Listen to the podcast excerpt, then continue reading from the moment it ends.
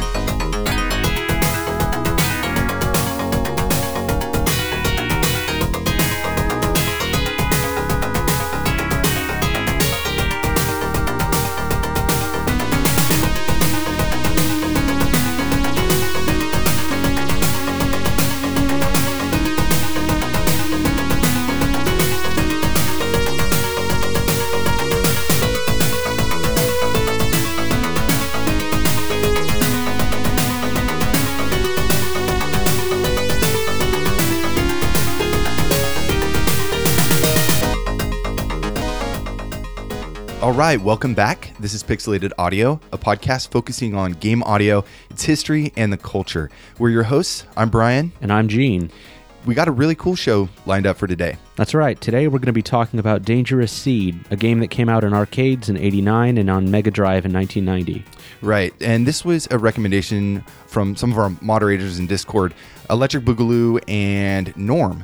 Uh, they brought this up, and we were kind of going through it. It was really fun. We were doing um, uh, the audio chat room kind of thing, and I had my um, my computer hooked up uh, as the output device, and we were kind of going through the channels and breaking down uh, the hardware and stuff kind of together. It was a lot of fun, and uh, I want to do more of those. Uh, but it ended up being a really interesting soundtrack to kind of delve into, and I think that uh, today we're gonna have a lot of fun kind of dissecting it a little bit. Yeah, we're mostly going to be focusing on the Mega Drive version, but we are going to be dipping back into the arcade version from time to time to do some comparisons. Right. It's a really great soundtrack altogether, and it's actually a fairly faithful port. So I'm looking forward to listening to more of it. Yeah.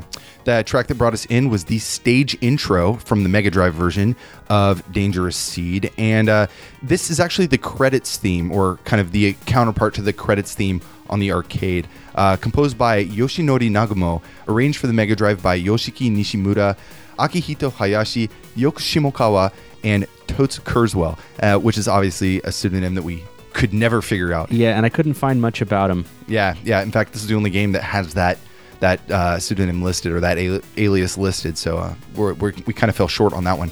Um, but great track, right? Yeah, absolutely. It gets me really pumped. It's uh, it, it starts off a little bit more mellow, and then it just gets more triumphant and epic in like 15 seconds. That's all you really need, right? Right. You know, at first I thought that that kind of um kind of harpsichordy sound in the background was the PSG, but when we were listening to it, it's, it's actually the FM, and it makes a lot more sense because it's it's kind of got that shrillness to it and uh, a little bit of um, it's almost like you're cranking the wheel, right? And it it's like this player box or something, and in Yeah. the background, I, I like that a lot. I think it's a cool track.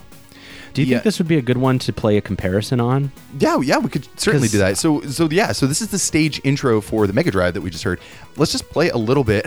we're, we're already diving into uh, comparisons, but let's just play a little bit from the arcade.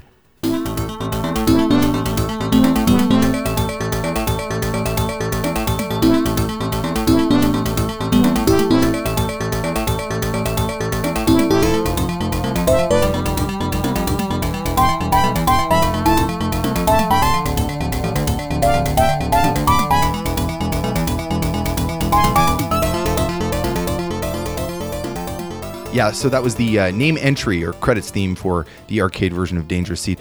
It's a little bit thinner, a little bit weaker. It's Uh, still a good composition, but yeah, they definitely cranked it up for the Mega Drive version, which is why we're focusing mostly on that one, as you'll you'll hear throughout the show. right, right, right, right.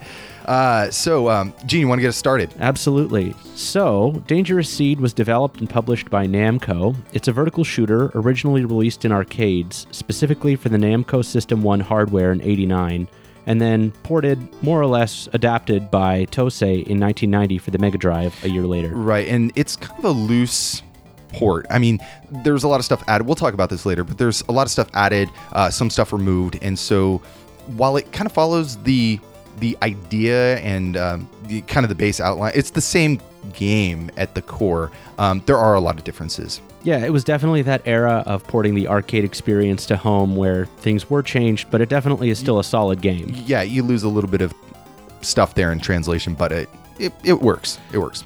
So we're not going to spend too much time talking about Namco since we've talked about them thoroughly on previous episodes of the show, but they defined gaming for a lot of folks in the 80s and 90s. They released tons of games during that time frame. Just to give a sense, in 89 alone they put out 15 titles like Dirt Fox, Valkyrie no Densetsu, Burning Force, Marvel Land, and a bunch of ports for home consoles. Yeah, at this point in time, Namco really didn't publish a lot of their arcade titles here in the US or in the UK. Instead, we got like Atari and uh, Midway, companies like that, kind of putting out their titles. So a, a lot of the the Namco stuff, the early Namco stuff, we didn't really associate uh, with Namco as much, just simply because like you know pac-man for example you know we we, we got that from midway you know so. yeah they didn't really start to build a name for themselves in the us until probably the mid 90s right right right right.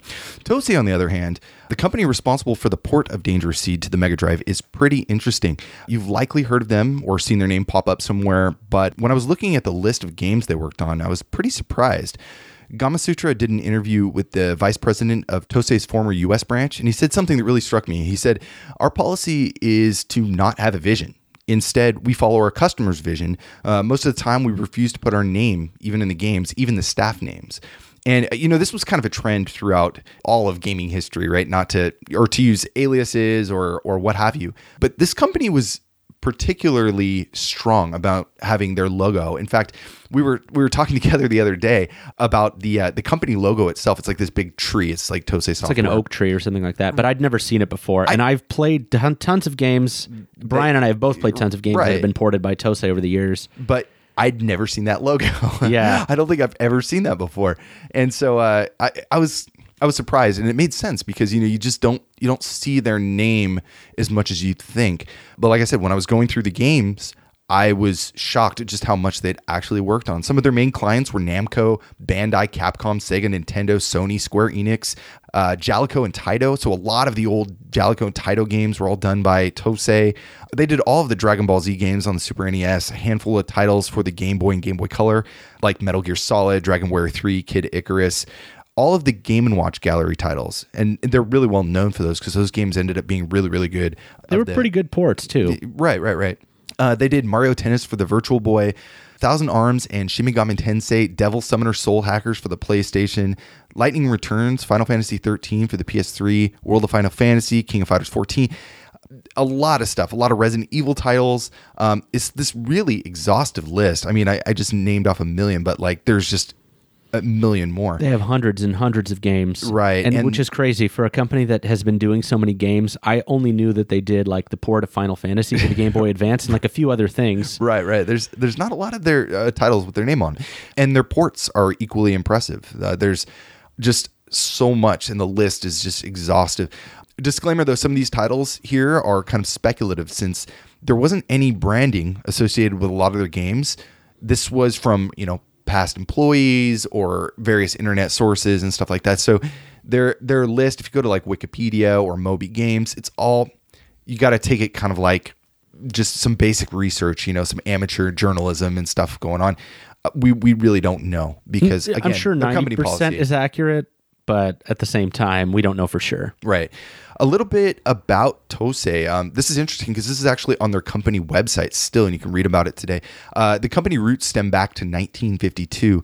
Yutaka Saito started the company named Toaseiko that uh, specialized in developing automatic constant voltage devices. Later, the business started doing software and arcade machines and split off into a new group solely focused on game development. The new independent company, Tosei, was established in Kyoto in 1979 and started working on their first arcade game, Sasuke vs. Commander. In 1982, they started developing educational software in addition to games, then eventually landing work on the NES and Famicom beginning in 1984. And they did roughly 40 or so titles for the NES, like Goal, Mappy Land, Ninja Kid, uh, all the bases loaded games. And as the company began to take on more and more work throughout the late 80s and early 90s, their development staff was just too small to take on all those contracts. So, what they did in 1993 was they created a new branch in Shanghai to secure new development staff. And this is a large reason as to why there's so many projects and so many completed ports and stuff by Tosei because they have moved a ton of those uh, the development and all the stuff that was taking place in Kyoto across you know to China to uh, get a lot of this work done, and they were able to just develop loads and loads of titles. So um, that is a large part of their company history, being in uh, being in China, and I think also they had a branch in the Philippines. They had a branch here in the U.S. Um, the Chinese branch actually since moved to Hangzhou in China, but it still operates today. So. You know, I love learning all this stuff about these various companies because I think this is something we say all the time, but when you're kids, you sort of listen to the music, you play the games, you enjoy them, but you, you dis- don't really think about where they come from. You dismiss all of that, right? Yeah, I mean, at, at, best, you might know like a couple of names here and there, but it's really it's really cool to hear these stories, at least for me, because uh, it was it was like the iceberg, right? You know, like seeing right, seeing right, that right, the three games that I knew or whatever, and then seeing, oh my god, this company has a stuff. huge history and they've made some rock solid ports over the years. Right, right, right. Anyways, let's get into some more music. We have stage one, and this is uh, the first tube. All the levels are divided into tubes, and uh, so this is the first one. It's from the Mega Drive version, composed by Yoshinori Nagumo.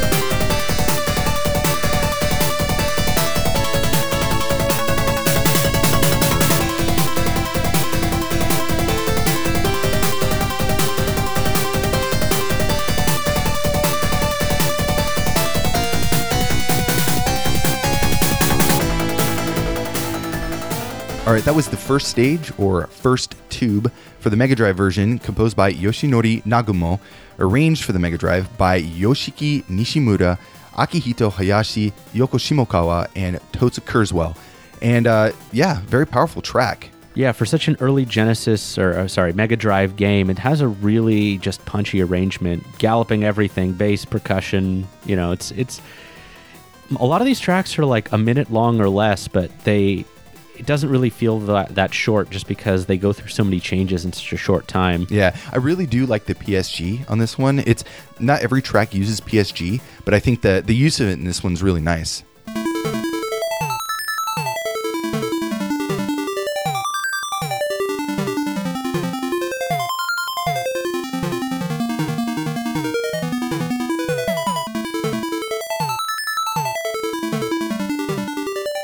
You know, actually, the more I was playing this game, the more it sort of reminded me of the Guardian Legend. Okay, why is that? Uh, I don't know. The art design of the biomechanical monsters had a lot to do with it, but that little that little lick there right now just sounded a lot like something from that game. Uh, I see. I see.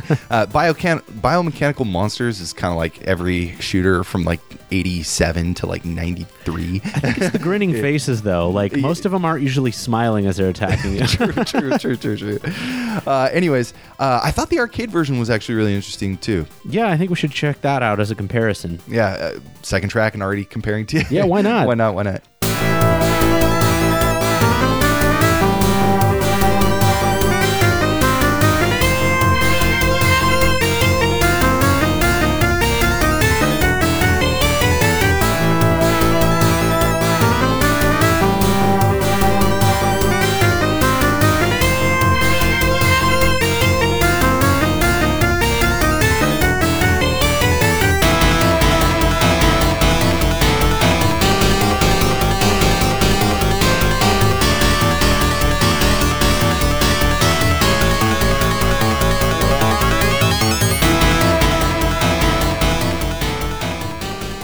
You think of that track? I, I think that it well it's a little bit slower uh, you know and i think we'll notice that as we listen to uh, as we compare more tracks from the uh, genesis version or the mega drive version and the arcade version there was a noticeable s- speed up when it was ported over by tosei I, I think this track stands pretty well though It does. It's one of the stronger ones from the original arcade soundtrack. And to be honest, I actually liked that the percussion wasn't quite as in your face. It's a little bit hissy and noisy in the Genesis or the Mega Drive. I keep saying that. The Mega Drive version. Right. Well, you know, to be, well, I'm kind of on the other side of the fence there. I think the Genesis percussion is a lot stronger, and the arcade version, because this is all on the YM2151, Yeah. is um very weak. It is a little weak, yeah, but and it wouldn't have held up in the arcades for sure. It would have been drowned out by everything else. So Right, out of right. context, yeah, it's a little different. Right, right.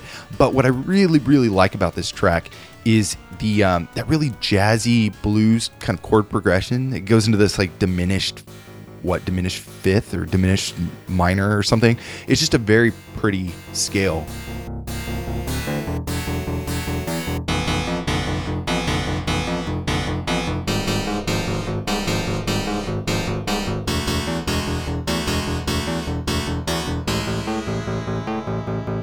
It does sound like somebody strumming on some guitar chords pretty harshly there. Yeah, no, I- pretty I- cool. but I like that. No, though. it's cool. It's kind of kind of dissonant, kind of a, a little bit unnerving, and I think that's what this first level is kind of all about too.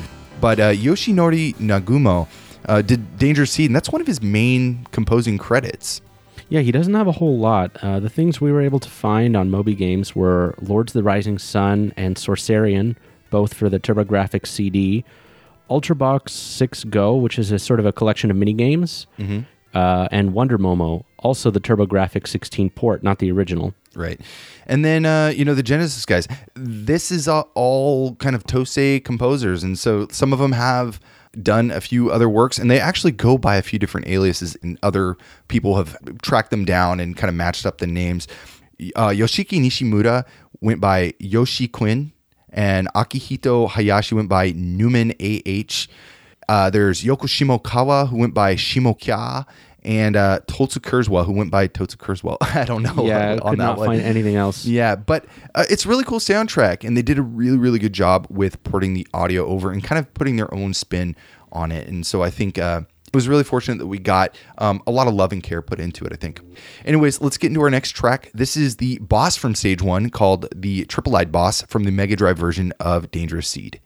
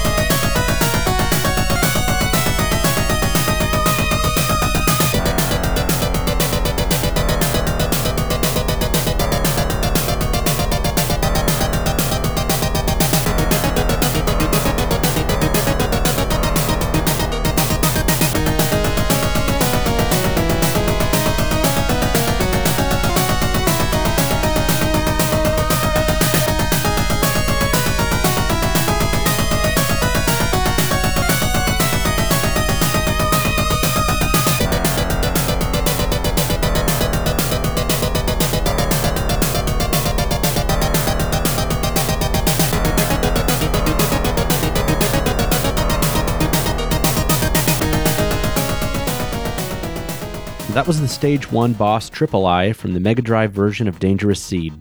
A lot of energy in the beginning there. You know what I really liked about this one was the um, the panned um, that da da da da da da da da da da they're- da da da. They're almost atonal. They're a little bit of dissonance there. Right, but it- each note is in each, a, a different ear. you Yeah, know? yeah, yeah. So it's kind of cool.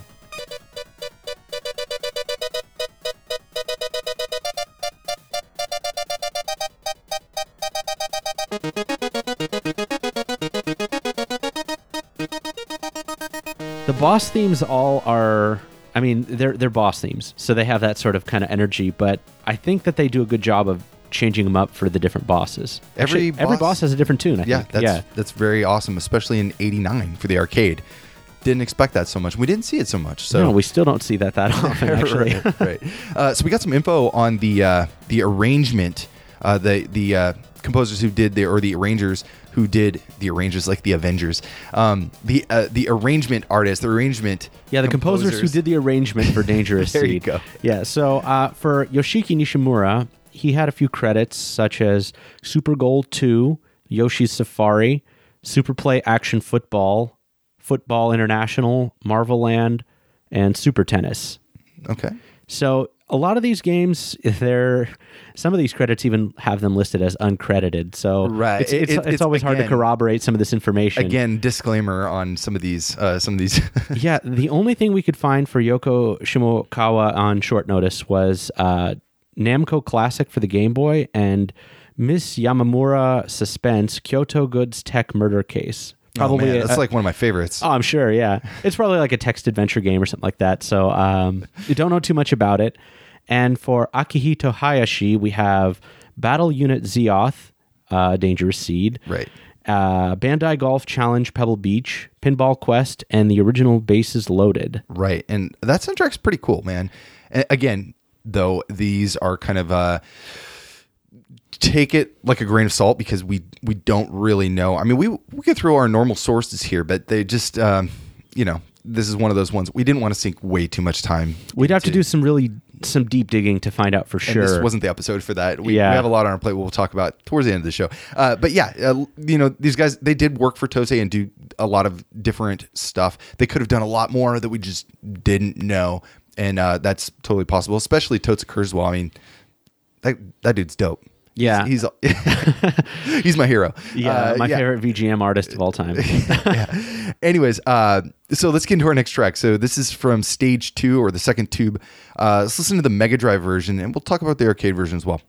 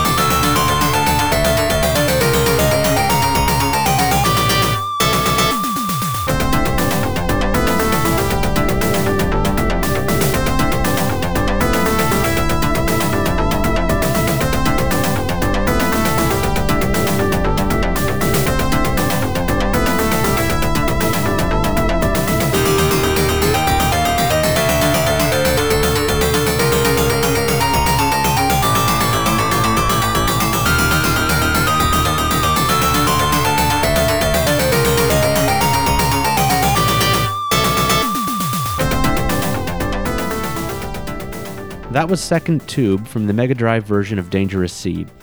This is a it's a nice mellow kind of jazzy track. I like it. in the first half. Yeah, in the first half. and then it just picks up and it just it hits you over the head with that percussion. It's it's pretty good. Like the organ in the beginning, almost okay. I'm settled in. I'm in stage two of the game, and then that second half kicks in, and it's like, whoa, this is really intense. I Right, should, I right. should maybe take it a little more seriously. Surprisingly, there's no PSG in this in this track at all, and I, I was kind of fooled because I thought that there was. I was 100 percent sure there was when I first listened, and it kind of took off the uh, 2612 and and nothing. So yeah, Huh? Yeah. Yeah. I, it sounds like there would be in the second half, but you're you're right. I was listening back to it, and I don't think there is. Yeah, we talked about the arcade version um, being slower. Well, I'm sorry, the Mega Drive ver- version being a lot faster for the soundtrack, and this is a very good example of that. You want to listen to the arcade? Absolutely. version? Yeah.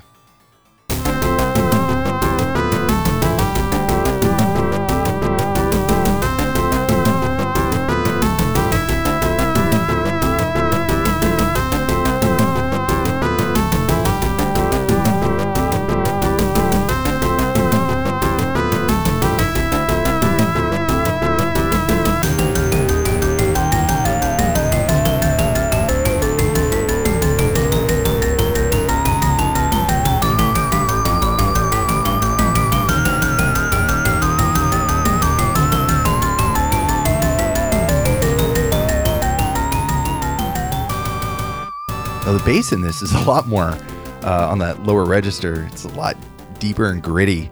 Yeah, but it's almost a different track. I mean that the the Mega Drive one is so much more pumped up in every way that this one feels. I mean, you can hear the same composition underneath, but I I almost didn't recognize it. Yeah, no, it's it's hard without those um distinct. You know, we talked about those those chords in that that first track, uh, very kind of bluesy, jazzy, diminished. Um, we get that again in the, but this time kind of those um those da da da da da da. Tra- uh, you know what I mean? The you know what I'm talking about. Yeah, I do. Yeah, I can't sing that. syncopated whatevers. Yeah, uh, I can't say that. uh, but uh, yeah, it's it's it's a really cool track. It's interesting to hear it. You know, I heard the Mega Drive version first, and hearing the arcade version, I was like, oh my, this is wow, they really changed it here. Yeah, so um, yeah, it's definitely really cool. All right. Uh, Yeah. Did you want to talk about the story of the game? I guess we should. Yeah, yeah, we should we should keep this going a nice clip. So, it's the 25th century. The solar system has come under attack, and a mysterious alien enemy known as Dangerous Seed is approaching. Human forces have been decimated, and the alien's next target is Earth. Earth. The enemy draws closer to the frontline base on the moon by the hour, and the final line of defense for Earth, the fighter ship Moondiver, has launched. Yeah. That's you. that's you. Uh, Moondiver is a ship that's made up of three subships, sometimes called wings. There's Alpha, Beta, and Gamma, and you make your way through uh, different levels or tubes, like we mentioned, to reach the Dangerous Seed. That's really a dumb name, Dangerous Seed. It must have sounded really badass in Japan in 1989. yeah. I mean, it, it, it does have that sort of like kind of, there's something a little gross little about hook, it. Yeah. little, little hook to it, a little Yeah. nasty hook to it. yeah, each of the three parts of the ship, Alpha, Beta, and Gamma, have their own specifics, which can be combined in various ways. And each of these combinations has various weapon types that can be leveled up. A is your normal normal shot, or the arcade equivalent of you know button one. Uh, B or button two unloads bombs and specials for your you know your selected wing, and then C alters the arrangements of those wings around you know, at first I thought, you know, this is just like kind of your everyday shooter. There's nothing really that special about it when I first started playing. And then when I got the controls down and uh, kind of figured out how the game works, there was a lot more there. And it was, it was a lot of fun. Yeah, well, what's cool is when you start out, you just get one ship, and as you progressively beat the stages, you get more of the attachments, so you can switch mid. Anytime during the stage, you can just rotate the ships, and the main one, A, pretty much just fire straight forward. And you don't have to mash on it either. You can just hold it down and it's like kind of auto fire. So it's, Yeah, It's nice. It is, and it uses a pretty standard power up system where you grab. There's uh, you know there's a power up that's one of I think three or four colors. There's uh, like a plasma that shoots straight forward, a just like a wave beam, and you grab more of the same color to upgrade that level of the beam. yeah. Well, differently in the arcade version. So Oh, that's right. I yeah. must have been playing that on the Mega Drive Yeah, version. you were playing on the Mega Drive. It's a little bit different. Uh, we can talk about the differences later. Yeah. Uh, but the arcade version is a little bit more of a straight shooter. Um, and pun intended. It's, Sure. It's it's. sorry, I had to do that. It's more of a a, a straight shooting title because the uh, the the power ups aren't as um, there's not as much diversity, but you still can kind of see that same kind of Gradius level power up system. So I liked it. I thought it was really cool. Let's go ahead and get into our next track. This is from the third tube on the Mega Drive.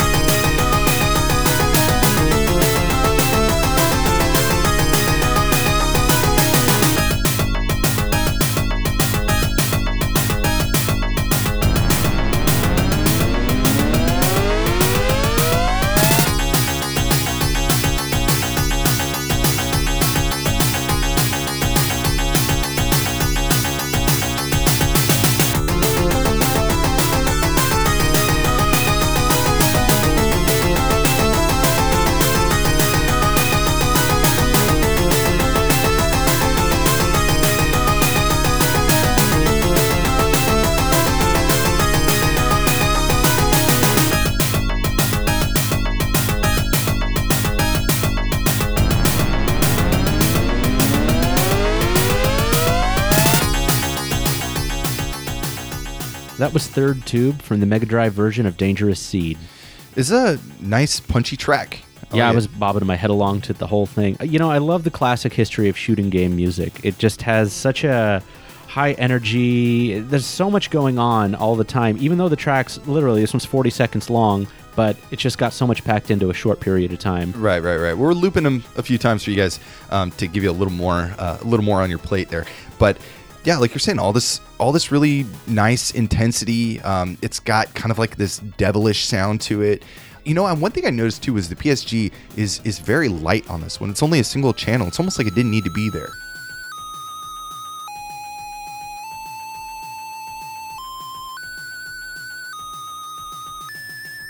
Yeah, I wonder if that was just because it was early on in the Mega Drive and people hadn't really taken full advantage of it as a as a, an expansion chip, if you will. But there there is that PSG that we heard earlier that is a lot more. I guess it's a it's utilizing the uh, Sega PSG a lot more. You know, so I'm, true, I'm curious yeah. why they even needed that. Di- almost didn't need to be there, but maybe they thought, you know, this is um, to, to fill out the track a little bit more. Let's add this kind of nice background single channel. You know, Who knows? speculating there, but you know, Probably can't ask them, or, or you know, it'd be hard to find them at this point. well, why don't we just ask your buddy uh, Tootsie Kurzweil? We'll- oh yeah, yeah. the running the joke of the show. yeah, yeah. So let's get into the stage three boss, which is the roller snail from the Mega Drive version of Dangerous Seed. Watch out.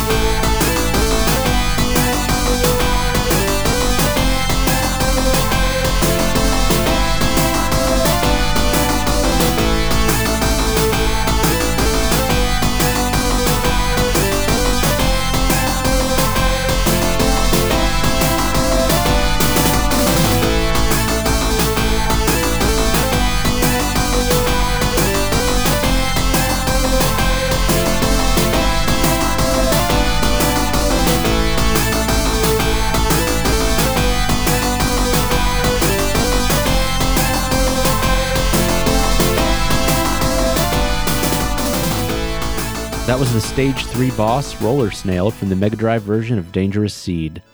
Again, no PSG there, but I wouldn't even uh, expect for it in that grungy track. It's pretty cool. You know, when I first heard this, I'm like, is this a boss theme? And then it, five seconds later, it's up to 11 again. So, yeah, definitely. Definitely Boston.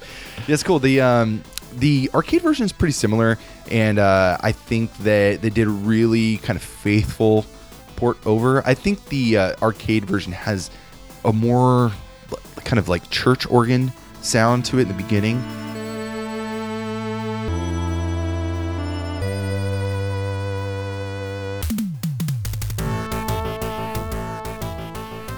But after that, it, it stays pretty faithful, I think. yeah, I'd say the compositions are pretty much the same, but really shout out to the Mega Drive team for the sound design because that's really where the magic happens in this one. Right, right. Let's talk about the differences between the, the games real quick. Yeah. And while the Mega Drive version is a it's a pretty good game on its own, there were a lot of things cut out in the port from the original. And we, we kind of mentioned this earlier, but most notable was the graphics. On the Mega Drive version, there's a lot more flat, kind of simpler looking graphics and sprites. They kind of lack some of the granularity the Namco System 1 had, uh, including some of the uh, those minor cutscenes that you see.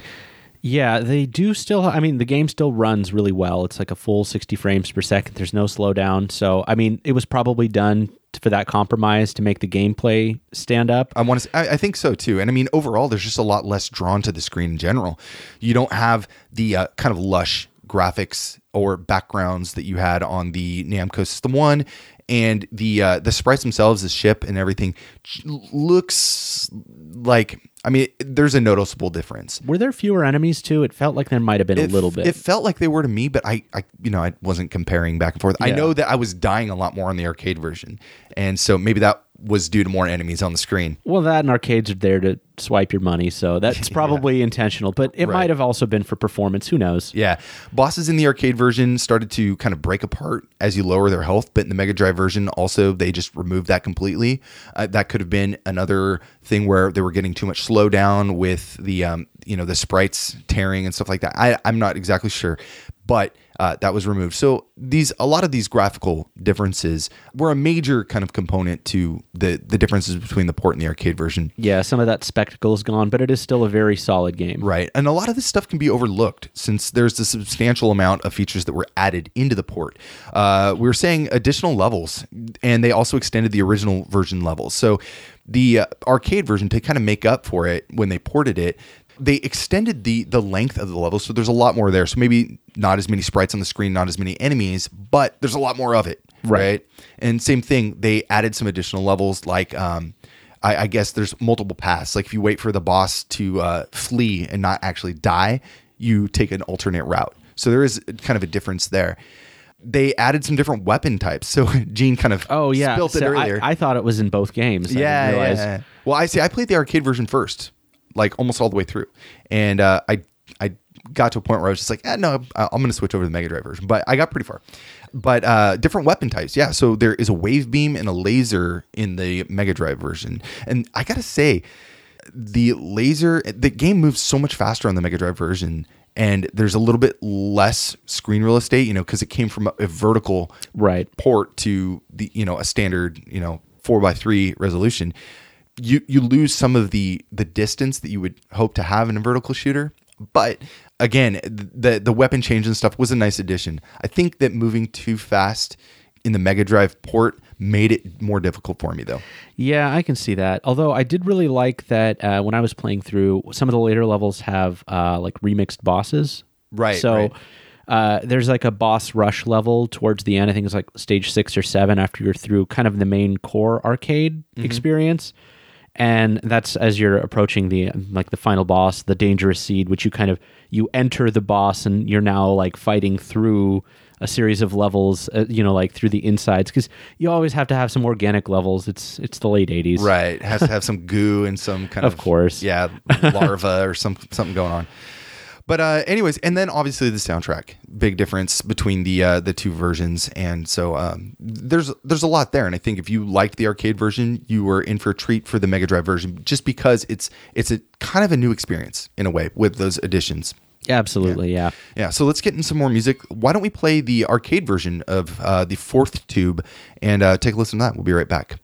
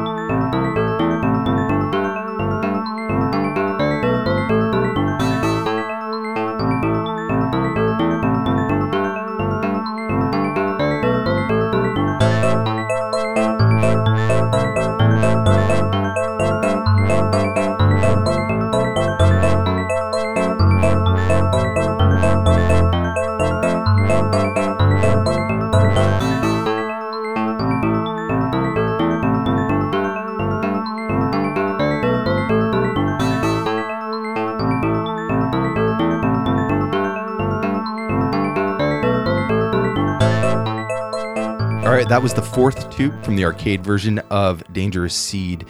Uh, a lot more mellow than anything we've played. Yeah, that's actually why I wanted to put the arcade version on this one. The whole arcade soundtrack's just a little bit more bell-like, a little bit more, you know, soft organ, and I thought this track really worked Right. to use as the main one. slowing it down and having those kind of organy, more bell-like sounds just works so well in FM. So it worked out really well for this. Yeah, game. it's a little bit more of the the whole arcade soundtrack. I'd say is a little bit more like creeping dread rather than the uh, Mega Drive version, which is more in your face, fast, high energy. right. It's a different vibe. Yeah, the Genesis does what the Namco System One don't. Sorry, sorry, fine. It's fine. sorry. Let's move on to our next track. This is Mars Stage Five from the Mega Drive version of Dangerous Seed.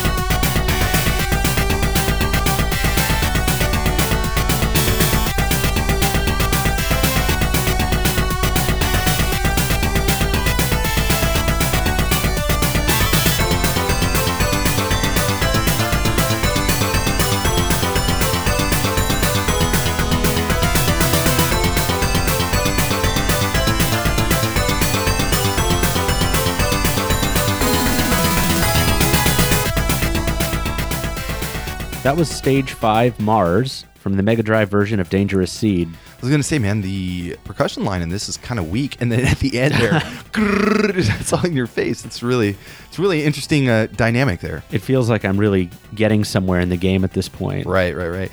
And uh, again, no PSG. The bells don't have that bell patch. Just doesn't have the same bell sound as the uh, the arcade version. I think that might have been intentional.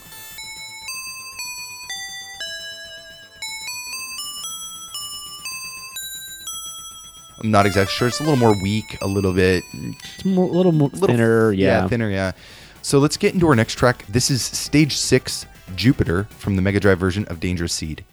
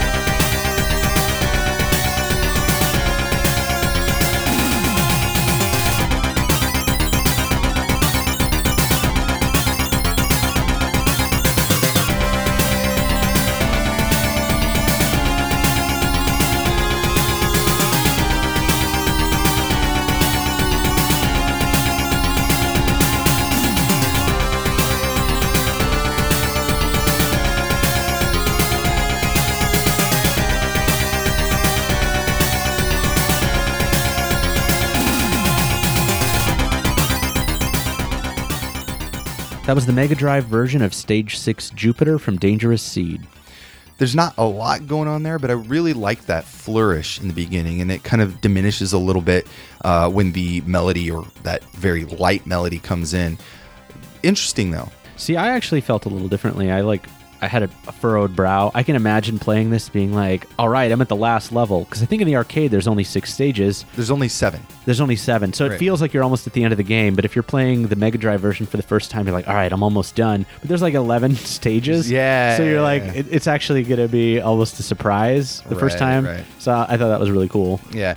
Now, this I, I think that the arcade version is almost a completely different track. You can kind of hear maybe some of the similarities, but let's take a listen real quick. Sounds good.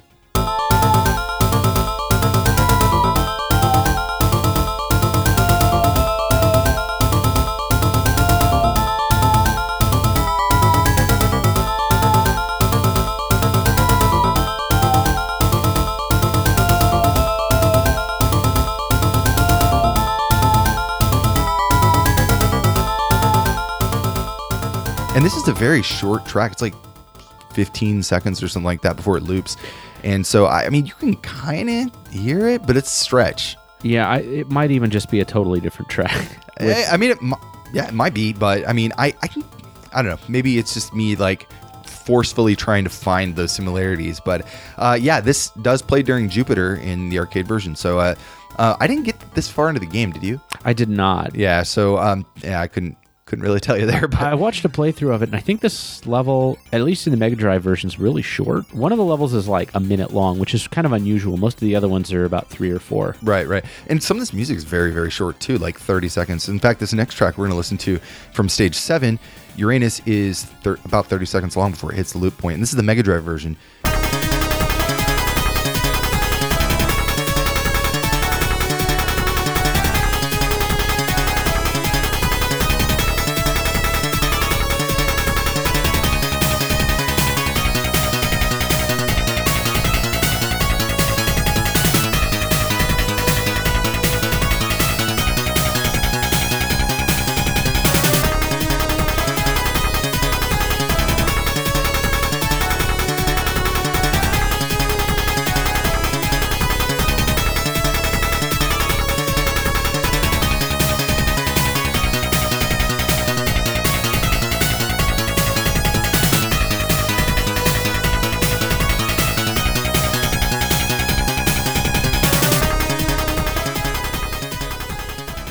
That was stage seven from the Mega Drive version of Dangerous Seed.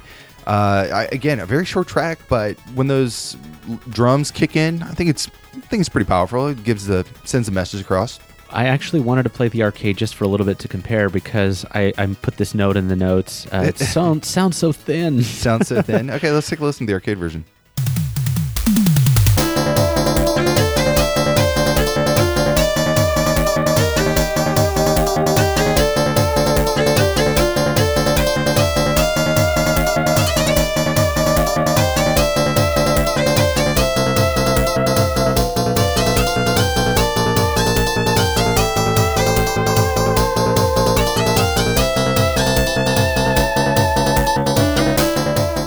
Like that drum fill that came in, and I was thinking it was going to be a lot more powerful, but you're right. It's, I'm not not a huge fan of this one. It I, does thin yeah, the melody's still there, but it's like, eh, you know, I definitely think the Mega Drive version has the right level of energy. in this one, and they were Yeah. probably thinking about that when they were uh, porting the audio over. They're like, "Hmm, we're gonna do something. this is Yeah. this is not working out. Uh, so let's go ahead and move on to the boss of stage seven. This is the Twin Claw from Danger Seed on the Mega Drive.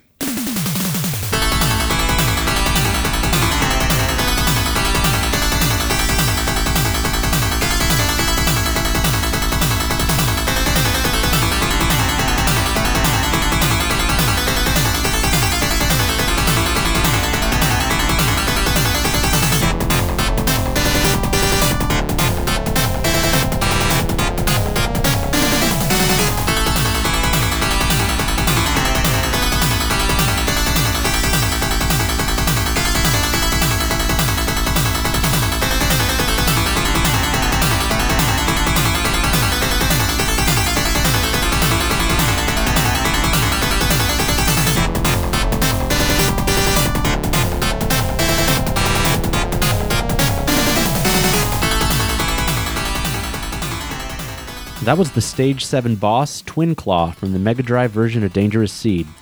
This one has all that intensity thrown right back in. I don't know what happened in stage seven, but the boss is where it where it totally kicks off. Sounds like the Jackal for uh, the NES, if you've ever played that, Oh, the old that's- Konami game. Yeah, yeah, good point there. Uh, somebody was definitely listening to a lot of Konami at the time. I love this track. Who knows? They could have done, uh, you know, they could have worked on some Jackal stuff. Or They might have done some of the ports. Who even Totes knows? Kurzweil, man. He's everywhere. No, um, a cool version. No PSG again, uh, but again, it doesn't need it because it's just a very intense track. I don't know how that would fit in. What what more they could fill out with this? They're making the most of those six channels for sure. Yeah, yeah, yeah. So uh, today, that that wraps up the show. We covered Dangerous Seed on the Sega Mega Drive and the Namco System One, composed by Yoshinori Nagumo, arranged for the Mega Drive by Yoshiki Nishimura, Akihito Hayashi, Yoko Shimokawa, and Totsu Kurzweil. It's very short, so this is going to be a short episode, but uh, I think we. Uh, Packed got- in a lot of good content in a got a very short period of time. That's like the theme of this one. yeah, yeah, yeah. if you guys want to know more about the show, you can check us out online at pixelatedaudio.com for our show notes and the track list. We can also be found on Twitter at pixelatedaudio and Discord. If you want to join our Discord server, a link is on the website. Yeah, and we have conversations there all the time about people's various favorite music. And this is actually where the idea for this episode came from. We had some fan submissions, and we're always taking suggestions. We have a suggestions channel, so if there's something you really want us to play, uh, put it on there. Right. We're really trying to uh, dig hard into our, our recommendations for this year. We're going to try to hit a lot of those. Um, and we have a lot on our list. We've been very, very good about getting um, kind of our calendar, our schedule together for some stuff. We got some really interesting episodes in the future, and a lot of those are recommendations too. Yeah. Uh, yeah. Yeah, if you like the show and you want to leave us a review on iTunes, that's always appreciated. Everybody who's left a review so far, thank you so much. Uh, you can leave a review on the website, email us any way you want. Um, if you like the show, just you know, let us know. Also, if you want to support the show, you can check out our Patreon page. We don't try to profit at all from this. We just want to keep delivering good content. And if you want to support the show, that's always a great way. Uh, if you want to pledge a dollar a month, that's awesome. And it would mean a lot to us. Yeah, and it helps us keep the show running and doing all the stuff that we love to do and bringing it out to you guys. Yes. Uh, if you are new to our podcast, check out some of our past episodes. We got a a whole ton. Oh to yeah, through. we are now at 108, but I'm going to recommend a few. We got 98 Neural Gear with Keishio now, 84 Uchu no Kishi Tekkaman Blade, and 55 with Granada. yeah. Keeping the a- robot theme going with this one. a lot of robots and cyborgs and spaceships, but lots of really, really great music and very different from each other. yeah, we've got a lot of really great stuff planned ahead. Uh, some really big announcements that we'll, I guess, we'll bring up on our next episode. We're hoping to have everything finalized by next episode. So Right. on the next show and in the Discord channel, you'll be hearing a lot about what's going on. Right. Now, we did already announce that we are going to be doing an episode with Robert Holmes, who is the composer and producer of the Gabriel Knight uh, game. So I'm really excited for this one. It's going to be a lot of great info, I think. Yeah, if I know Gene is just Uh, like, yeah, I- just like sweating because I so reached excited. out to him because I, I mean I played Gabriel Knight when it first came out, and I was I loved the music so much. I, I think I tried to learn some of the music on piano. It was like one of the first songs that I, I learned how to play. Right. You've mentioned Gabriel Knight many times on the show before. It's so such a it, holds up. It's such a good game. Uh, I know. I played through the whole thing. yeah, we both recently replayed it. in- loved it in It preparation for the episode. Incredible. So we we got some really cool stuff lined up, uh, and some more interviews that I think you guys will enjoy. We wanted to keep everything light today because we just have so much on our plate, and we're going to be probably doing another short episode, and we'll try to be a lot more regular with them too, as in closer together, not so far apart. So we got one last track taken out the show, and this is the ending theme from the Mega Drive version of Dangerous Seed. Thank you guys so much for listening, and we'll see you back in a few weeks for the next episode.